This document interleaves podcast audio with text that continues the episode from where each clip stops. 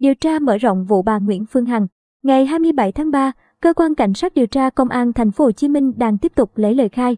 thu thập chứng cứ để điều tra mở rộng đối với vụ án Nguyễn Phương Hằng, 51 tuổi, ngụ quận 1, thành phố Hồ Chí Minh, tổng giám đốc công ty cổ phần Đại Nam, người vừa bị khởi tố, bắt tạm giam về tội lợi dụng các quyền tự do dân chủ xâm phạm lợi ích của nhà nước, quyền và lợi ích hợp pháp của tổ chức, cá nhân. Quá trình điều tra, Công an thành phố Hồ Chí Minh xác định từ tháng 3 năm 2021 đến trước khi bị bắt tạm giam, bà Nguyễn Phương Hằng đã sử dụng tổng cộng 12 kênh mạng xã hội YouTube, Facebook, TikTok để livestream xúc phạm, xuyên tạc, nhục mạ người khác. Quá trình bà Nguyễn Phương Hằng gây náo loạn trên mạng đã bị các đối tượng chống đối ở nước ngoài lợi dụng. Bên cạnh đó, bà Hằng thường xuyên sử dụng các ngôn từ tục tiểu, phát ngôn gây bất bình dư luận. Trong các buổi livestream của mình, bà Hằng thường xuyên gọi tên nhiều nghệ sĩ và tố họ ăn chặn tiền từ thiện trong các buổi livestream thu hút lượng người xem kỷ lục. Sau các buổi livestream, đơn tố cáo các nghệ sĩ ăn chặn tiền từ thiện cũng được bà Hằng gửi đến cơ quan công an. Vào cuộc điều tra xác minh, cơ quan cảnh sát điều tra Bộ Công an và Công an thành phố Hồ Chí Minh cũng kết luận không khởi tố vụ án hình sự vì không có sự việc phạm tội.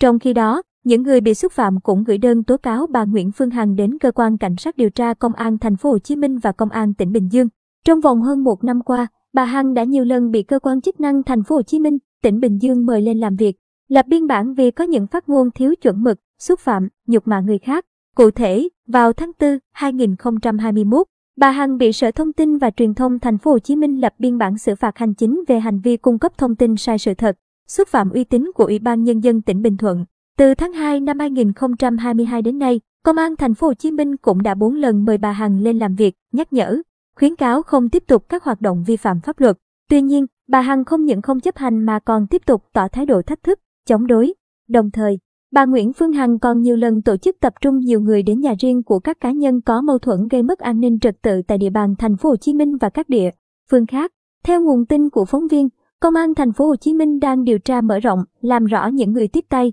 cung cấp tài liệu, đạo diễn, lên kịch bản cho bị can Nguyễn Phương Hằng trong những buổi livestream có nội dung xúc phạm, bôi nhọ người khác, làm rõ những người xây dựng vai phụ, vai chính, đóng vai nào trong những buổi livestream này. Luật sư Trần Minh Cường, đoàn luật sư thành phố Hồ Chí Minh cho rằng, đối với tội danh của bà Hằng, nếu bị can bị truy tố về khoản 2, điều 331 Bộ luật hình sự thì có thể đối diện với khung hình phạt lên đến 7 năm tù. Theo nguồn tin của Tiền Phong, việc khởi tố vụ án, khởi tố bị can bà Nguyễn Phương Hằng về tội lợi dụng các quyền tự do dân chủ xâm phạm lợi ích của nhà nước, quyền và lợi ích hợp pháp của tổ chức, cá nhân vừa qua liên quan trực tiếp đến đơn thư tố giác tội phạm của bà Nguyễn Thị Mỹ Oanh tức ca sĩ Vi Oanh đối với bà Nguyễn Phương Hằng. Trước đó, ca sĩ Vi Oanh có đơn tố cáo bà Nguyễn Phương Hằng đã sử dụng mạng xã hội Facebook, YouTube để nhiều lần tổ chức livestream phát ngôn vu khống, lợi dụng các quyền tự do dân chủ xâm phạm lợi ích hợp pháp của bà Nguyễn Thị Mỹ Oanh.